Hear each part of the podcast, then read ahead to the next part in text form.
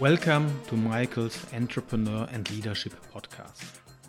My name is Michael Thiemann, and in this season two of this podcast, I will talk to global entrepreneurs, business experts, and thought leaders about all topics which are related to build and grow a sustainable business.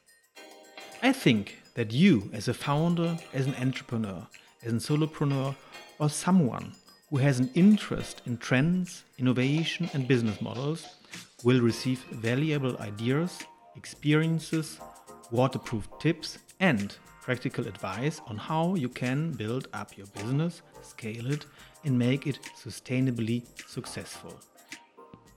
Got feedback? I'd love to hear what you think about my content. Just drop an email to podcast at createfuture.today with Entrepreneur and Leadership Podcast as the subject line and share your thoughts. Feel free to recommend this podcast to your colleagues, friends, and family. Thank you.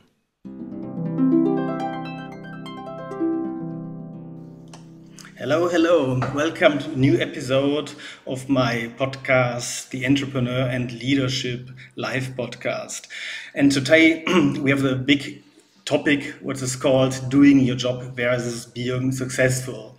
And normally in this podcast, I'm talking to global leaders, expert entrepreneurs about success keys, hacks, tricks to build and grow your business.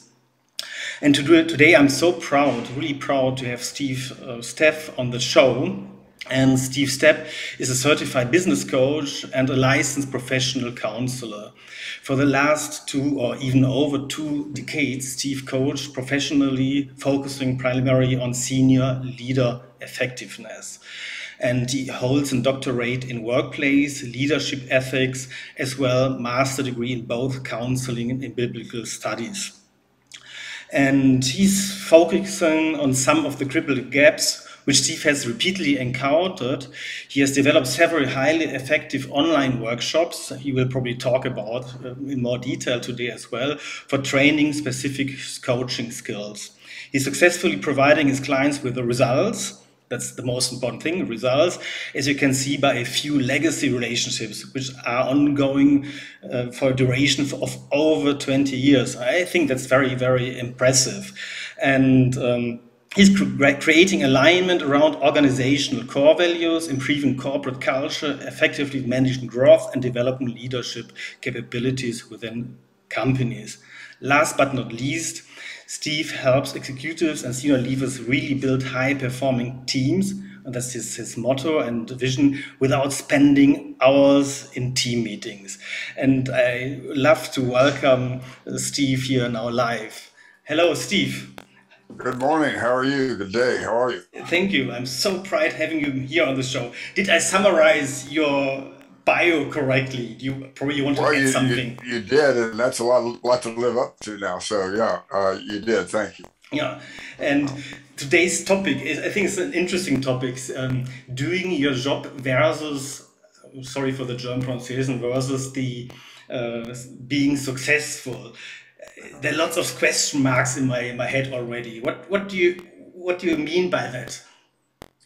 Well, I, I, uh, I, our research on this, Michael, has indicated that, that the average job description will have about 13 different items, uh, responsibilities for, for any particular job, but only the, on the average job description, at the most three of those have a metric by which performance is measured.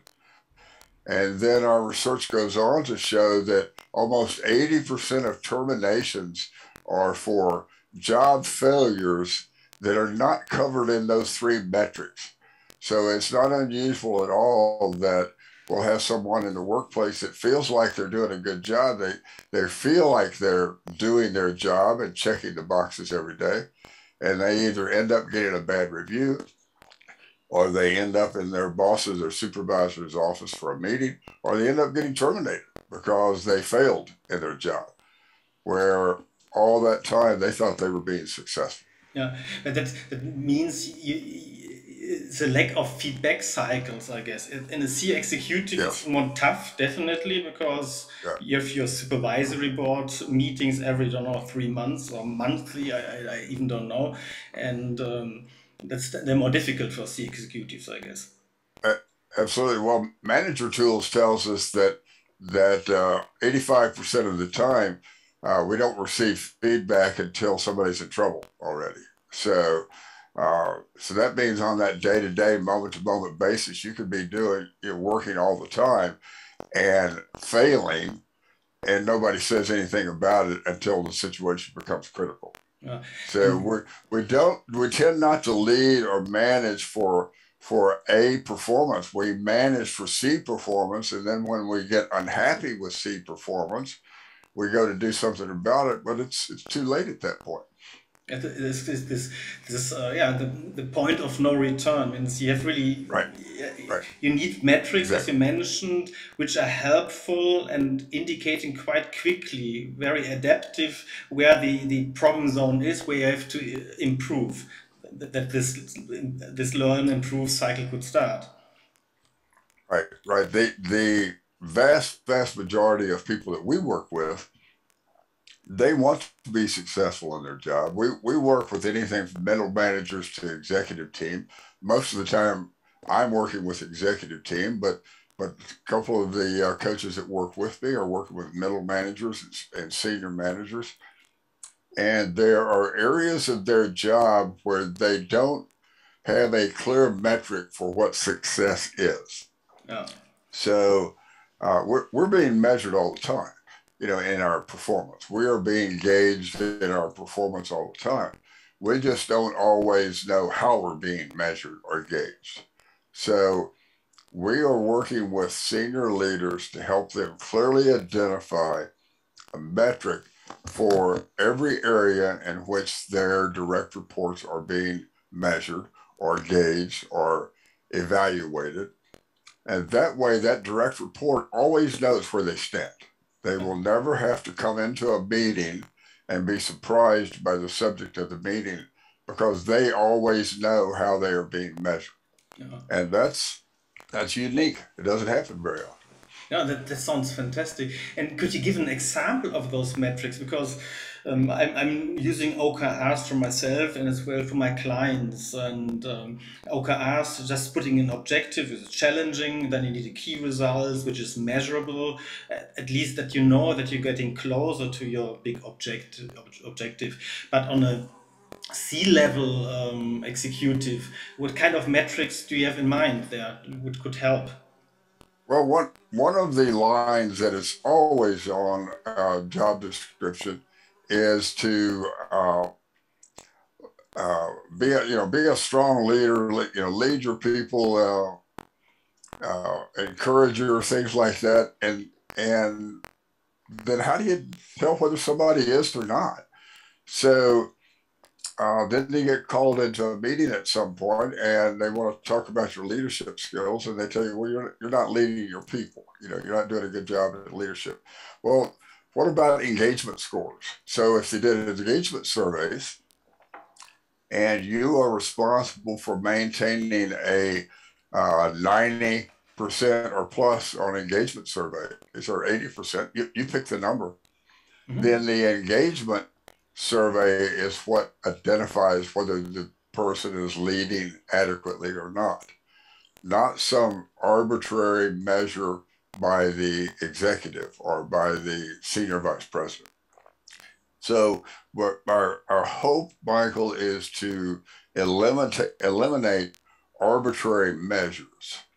Um, and for, as far as leadership or soft skills are concerned, it's difficult to identify those metrics, but but they're there.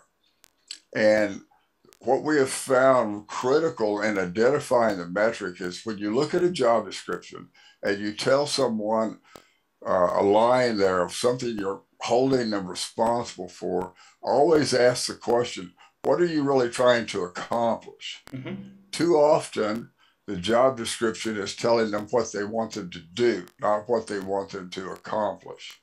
So when we can finally identify what they what we're trying to accomplish, then we can find a measure of whether they're doing that or not.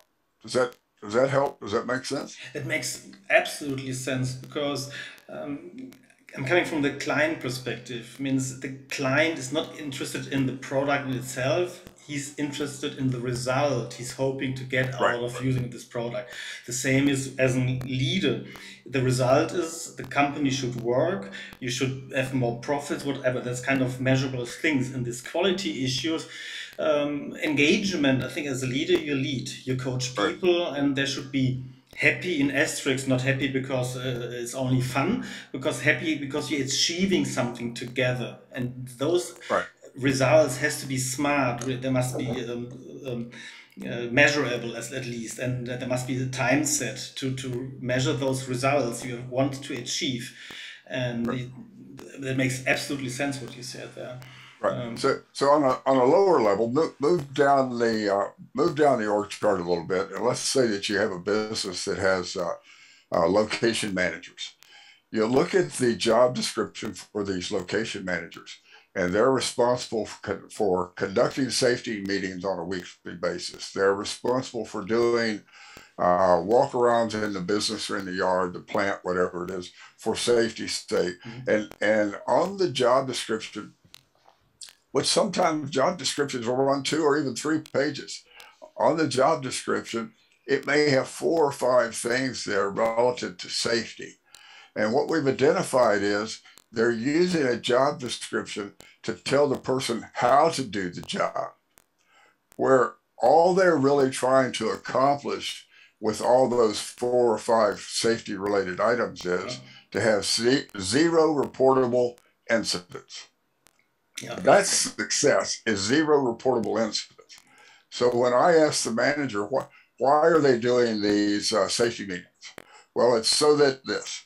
Well, why are they doing these walk arounds? Well, so that that. So then I'll ask the question, well, if they have zero reportable incidents, do you care whether they do the meetings or not?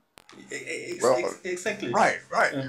And and a lot of times their answer will be yes because that's the way it's done. You know, well, then then you're just you know then you're just building robots. Then you're just telling them how to do the job. If the guy can do it and have zero recordable incidents, do you care? And eventually the answer is no. Well, then the success is zero recordable incidents. It's not doing these various meetings and things. That, can- that might help. I, I Steve, I agree completely with uh, looking back. Most of the job description they are they're nonsense because they're only saying Right. how. And there's a good saying from Steve Jobs: "I don't employ smart people to tell them what they and how they're doing things. I they have to achieve a result we want to do together." And uh, Right. And uh, most of really job description uh, they're dreadful, really, really dreadful. There's no really achievable Right, right. goal, objective. There's only you have to work 40 hours a week. And in, in most smart jobs, you can't be creative for 40 hours. You're probably only two hours creative in, in the week and you do the full job in two hours. Right, right, right. Yeah, I, I worked with a uh, working with a COO right now and some of his people, a, a chief operations officer, and, and his VP of operations. One of the one of the uh, items on his job description was, um, uh, let me think, provide excellence in service with timely delivery of goods and best end market lead times. Well, that that's fine, but the the VP of operations, uh, I'm sorry, the the, the uh, director of operations may think he, he's doing that, but he doesn't know how he's being measured, Yeah. and he's responsible for doing these Six Sigma meetings. He's responsible for doing these Kaizen meetings, and so finally we identified maintain 98% on-time shipment rate. Yeah. And the question again is if you maintain 98% on time shipment rate with a cost of poor quality metric of 3% of sales or less, do you care whether he does Six Sigma? Well, now, you know, to be to be clear, I'm all for Six Sigma. Don't don't misunderstand. That that's fine. But that's not really the job of Six Sigma his job is keep cost of poor quality COPQ, keep that 3% or less, and maintain a 98% shipment rate. And that had never been identified for this uh, director of operations. So he's doing all these things in order to be successful. But, it's not but if he misses this, yeah. right, if he if he misses this number that had not yet been identified, then he's going to lose his job. Yeah. And yeah, so it's just it's upside down.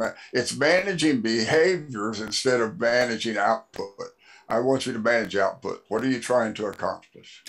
I think the way you have to be, you have to be result orientated, and if you have if you have an objective, um, you should be able to influence the outcome. If you have no influence right. on the outcome, then those objectives there as well useless because you don't identify it with, with them. No. Yeah, they have no buy-in, and there's so important points you have there. Um, there are um, applicable really worldwide. Most of the companies have the same issue, the same problem, and they're using old management tools. They're tr still trying to mimic a uh, machine right. with a company instead of having flexible, adaptive, cross-functional organization. Organization, call it agile organization, uh, and it's, it's it's very complex. The whole the whole whole issue. Yeah, yeah.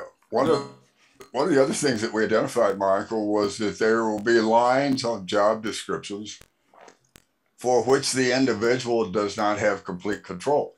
Exactly. Uh, we we have a director of innovation that was charged with uh, developing new products that result in a half a million dollars annual sales. Mm-hmm. Well, he could develop, you know, he, he could develop anything but if the salespeople don't sell it, then he's not going to have that half a million. So he doesn't have control over the half million dollars in sales. He only has control over the developed new product. So they have to find a different measure for that uh, director of innovation because the measure that they're using is tied to sales. It's not tied to innovation. Yes, and I think you have a complex thing, especially innovation. You have to do a right thing, what people are interested in, your target customers. You have in a good quality, in the right right quality, and at the right time, the time to market. And that's probably the thing you are responsible as a director of innovation. Means you have you need probably to be measured as well a bit on the return on innovation. And only painting a blue fridge red is not really big innovation. And there where most companies are so disappointed because they don't see high return on innovation because they don't do innovation. They're doing just incremental improvements if you like right right. Right exactly exactly. So we've had a lot of fun with this and we've found we have had a couple of our legacy companies comment that this is probably the uh, the greatest uh, high performance opportunity that they have ever identified because now they have managers and leaders that are not working for uh, to make sure their people are working hard and, and doing all these things. They have managers and leaders that are focused on uh, outcomes as opposed to process. And that's what real leadership is about anyway. It's, it's not about process, it's about outcome.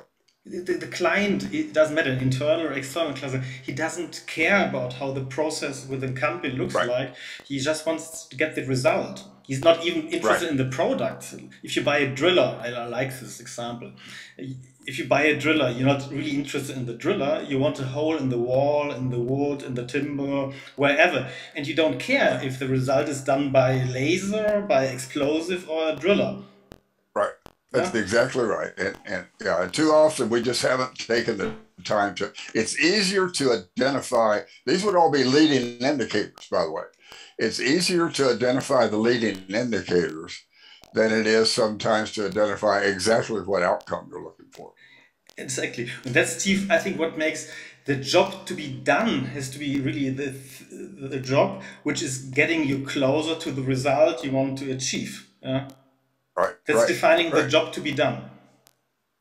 Right. That's exactly right. Yeah. So, so we, like I said, we've had a lot of fun with this. This is uh, working on it. We've got, by the way, I mentioned to you earlier, previous meeting, uh, we have some training on this coming out for coaches mm-hmm. that uh, will be out probably within the next 30 days. It'll be live. Mm-hmm. So there'll be online uh, training available for coaches for building success profiles because it's it's a uh, it's a difficult process because it's so uh, uh unused uh, in the workplace. So mm-hmm. stay tuned for that. That'll be about. Yeah, and uh, probably people who are just listening to today's or watching to today's podcast, uh, they have anyway a chance to go to your webpage. Your webpage probably just gives that information on the voice track, and I will put it anyway then afterwards under under the uh, uh, the video. Thank you, thank you. I think they'll find that a great value because that that has been the uh, that is the one coaching program that we've used that I will say for the last five years, I have clients asking us, can we do this? Because they've heard about it from some of our other clients. We have a small organization here, and interestingly enough, most of our clients know each other. So, uh, so we've had the opportunity to grow this program organically from one client telling another client about it. It's been a lot of fun. Yeah. And um, if, if, you, if you describe the, the approach of your company a little bit in some, some words, how, how would you do that? You're doing then uh, on a consulting basis, you're just doing workshop with them. How, how do you help your clients? Yeah, we do primarily we do some workshops, but but I'm an adamant believer. One of our proverbs is that is that workshops and classes do not change behavior you know so behavior behavior happens over time and it happens with identifying an effective skill and doing it over and over and over and over until it becomes natural to you. So uh, while we will do workshops uh, i've got one coming up next week on this on the success profiles. Most of our work is the coaching with uh, senior leaders and then for a couple of our companies we serve with their executive team. We serve as an advisor to their executive team on uh, strategic uh, effectiveness planning. You know, we don't pretend, I don't certainly don't pretend, Michael, to be an expert in the business no, that yeah. my clients are in. But I believe we are experts in effectiveness and our personal effectiveness, that is, individual effectiveness and helping companies identify do I have the right team to accomplish what we are hoping to accomplish? And if not, can I uh, improve my team by improving some of their skills or behaviors? Mm-hmm. Uh, can, should I add to my team? Or unfortunately, should I replace someone on my team? But but we're we are all about uh, individual and team effectiveness. Yeah, and if it because I, am quite young. It means I'm nearly nearly nearly sixty. Yeah, means we are both looking back on a, on a very long experience. We had been self ourselves on a C level executive uh, position at one at one point in time, and we all know exactly what we're talking about. Uh, I don't know every every business other other other running, but uh, we both need the roadmap to get more successful. Right and um, right, right. And, and if, I understood, if I understood you correctly, you have most these three things. You can do the the explanatory videos or information right. you have. You do it with the client as, as a coach. You're helping, you're leading, yes. you take him by the hand, but you don't do it for them. Yeah. Right, right. There uh, we do not do it for them because you know it, it, for the, the pure consultant role where you do it for them the problem with that from my perspective for not from what i hope to accomplish is when we leave they don't know how to do it. They or they have not built the skill to do it. So we may have solved an immediate problem but we haven't improved the organization. And my job my role my uh, quest in life is to help individuals become more effective. Mm-hmm. And as the individual becomes more effective, then the organization is more effective. Exactly, because business is about relations, about people. It's not about things, not about processes, and every person in a company has to work effectively because uh, efficiency is not always the, the the thing. Because if you're doing something efficiently wrong, you have the wrong effect. I mean, uh, exactly. Yeah, exactly. I, yeah, yeah they, we're too, we too often are are focused on efficiency instead of effectiveness. And so if you're putting out a fire, Michael, you need to be efficient. You need to get it done right now. If you're building a long-term mission, then you need to be as effective as you can possibly be. Yeah, and that requires skill building. Exactly. Effective. You have to do the right thing right on the right time. Exactly. And exactly. the same is internally. Uh, you have to optimize the value stream you're creating in with regard to the result, yeah, yes. for, for the client, yeah. internal or, or external client. Yeah, exactly. Yeah, yeah. So that's what we do. We've been doing it uh, this way for about 20 years or so. And as you mentioned earlier, we've had great success. We, we're blessed with uh, long-term relationships. Uh, uh, an interesting thing on our client base right now is every client that we have, with the exception of one, and again, we're a small organization, but every client that we have, with the exception of one, uh, has been with us for 10 years or longer, or their CEO is from one of the companies that has been with us 10 years or longer. Wow. So an individual has left the legacy company, they've gone to be CEO of a new company, and they've hired us to work with them there. So we're we're very blessed in our in our client base. You know, no, we've got congratu- long congratulations. That's I think the best testimonial you can have. Yeah, if a client is lasting or is with you over that yes. time stretch, uh, especially in the online business. Yeah. yeah, that that's our belief, and we're very blessed with that. We're we're proud of that, and and it's very comfortable because I, I may be talking with new people within the company, within an organization. I've got a new client from Ohio, but the CEO I've known for years, and I've worked with him at previous companies. So that always helps because you're coming in with some amount of credibility, and they're uh, the new client, the new executive, or the new senior leader uh, is hearing their CEO say, "If you work with this team, you will be more effective." Yeah. So that, that helps a lot on, on our ability to succeed. In, with regard to your clients, are they globally or you're more focused in, in Northern America or?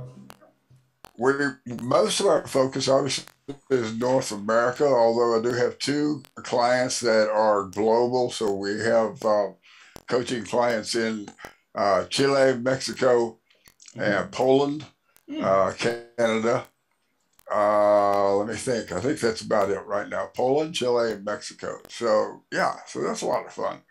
Uh, I am English speaking only, and uh, the the three uh, fellows that work with me as coaches, we're all English speaking. But uh, for for all of our clients, even in in Chile and Mexico, uh, you know that's the way it's been working there. And We've had again, we've had great success. Yeah, I think English is anyway the the sorry sure, for that, yeah. the smallest common denominator. I mean, uh, the, the language so is suffering, language of, yeah. suffering dramatically yeah. because Germans trying to speak uh, English like me, but um, we, we can talk. Yeah? That's the, the, the, basic. It, yeah, it's the language of business these days. So exactly. Exactly. Um, in yeah. terms of and just and, and bring in your your linkedin profile let's see if i can manage that. Um, people can oh, find you on linkedin you. on twitter. Yeah there steve there you're quite active i would say huh? We stay pretty active on linkedin and twitter. We're actually in the process this week as we speak of uh, boosting our activity on linkedin because of the new coach training workshop that we're coming up with but um, I think our profiles on LinkedIn and Twitter are pretty up to date, and we do stay pretty active there. Thanks for thanks for popping that up. I can pop it once again, and you talk a little bit about do you do online coaching as well? I Means because you have clients in Mexico and Poland, I, I guess you don't travel all the time, especially with the pandemic. You do it online, I guess. That that's interesting because um, up until two years ago, I traveled personally probably three times a month. Uh, now I travel about once a month, and 95% of our coaching is on Zoom or on Teams.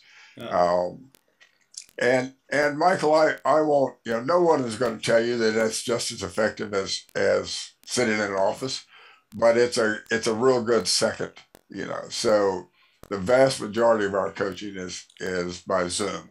Uh, you know, Zoom has become the meeting platform of the world over the last year and a half or so.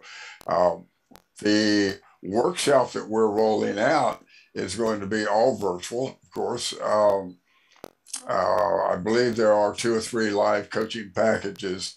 By, by live, I mean Zoom coaching, coaching opportunities packaged in with it, but but it's an automated workshop. So that's just become the, the communication method of today. And and all of our coaching, whether it's uh, Chile, I've been coaching an individual in Chile now for five years. I've never been to Chile. You know, I have met him here in the United States. Uh, here's one interesting very quickly. My client in Mexico, we meet up face to face about once every six weeks, or we used to pre-pandemic we would meet face to face in an airport somewhere because he traveled all the time. I traveled all the time. So we would just communicate and find out where we're going to cross paths. And then we would meet in that airport and have dinner together and have some coaching time. And, and uh, that was a lot of fun. Well, I, I don't know whether we did that for effectiveness or for fun, but, but we enjoyed doing that for a couple of years. Yeah. I agree, man. Uh, with the pandemic, just to, to, to, to finish that on that note, uh, the technique helps, but in physical meeting you get much more information because people it's have body yeah. body language, the whole posture, gesture, and it's something that's missing on a, especially in a two one to one meeting on Zoom. It's possible you have still more more visual and you see more how people are smiling or they're bored or whatever. But right. in, a, in a big Zoom meeting, you don't know. Means you need other right. techniques to involve and engage them. Yeah, the large Zoom meetings are the large Zoom meetings, Michael, are effective for delivering information. To just deliver information. But if you're trying to accomplish anything relationally, they're just very ineffective. You know, so. Uh, as a counselor and psychologist, I, I'm I'm very very aware of the amount of communication through body language. As you you sit there and watch me, you see my arms going all the time. Um, that just doesn't work as well in a Zoom meeting as it does live. So live is always going to be better, but then you still have to make sure that whoever you're live with, they are a receptive vessel and the coach that you're working with is, is an effective coach. So I've become more learned uh, to be more effective over Zoom in the last couple of years than I was before out of necessity. So we're working on it. We're also, I will tell you, one of the things that we've done is we have significantly increased the amount of what I'll call homework that we require of our coaching clients. Since we're not doing uh, in person meetings within an office space, we're requiring more homework so that we're sure the client is fully engaged in the work that we're doing. You give them assignments to do. That's exactly, exactly the same what I'm doing as well, because that way you get them more and more engaged. Uh, otherwise, right, right. It's, it's, it's and probably for most people out there, coaching is, has nothing to do with the consume consummation of information. It's right, it, it's the person who gets coached, the coachee has to work and the coach is only work. helping That's them. Yeah. That's right. Yeah. You know, yeah. I, I, my job is to help them identify more effective behaviors. And then my job is to help them uh, integrate those behaviors in their day-to-day work. You know, and and if if they can have even people, we use a lot of uh, stakeholder uh, based coaching so that they have stakeholders within their organization that are holding them accountable for that new behavior and it's very very effective. Probably the time is really flying and is passing by swiftly, and we are 30 minutes already, or 34 minutes. And just to for, for, for you to, to, to finishing this this podcast, what would be your three best advices you could, can give startups, the founders of startups, what they should really focus on to to just, just not mingle up the job to be done with the success factors And yeah, what's the best three hacks you can give them? Yeah, I, I think, uh, thing that's that's a great question, and I think that to go back to our being successful thing, startups invariably have identified uh, a particular uh, you know something they're trying to accomplish. And because they are subject matter experts it is so easy for those startup people to identify how they want things done so my advice to them again is don't worry so much about how you want it done focus like a laser on what are you trying to accomplish in every area of the organization or in every area of the job, even right down to core values. What are you trying to accomplish? And then how will you know that that's being done? Or how will you know when that is accomplished? When, when you've got that identified, then you're able to plug in the people that will accomplish that. And the second piece that I would give you is hold those people accountable on a for every one of those success factors hold them accountable on a day-to-day basis and we tend to let's go back to that job description michael we tend to focus on those top two or three and let those others kind of languish.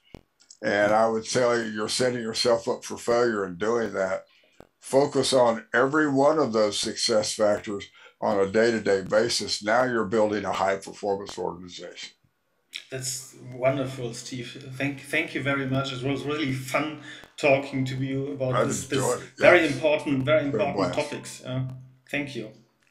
Thank you michael. Thanks for the time. Thank you. Bye. Got feedback? I'd love to hear what you think about my content. Just drop an email to podcast at createfuture.today with Entrepreneur and Leadership Podcast as the subject line and share your thoughts. Feel free to recommend this podcast to your colleagues, friends, and family. Thank you.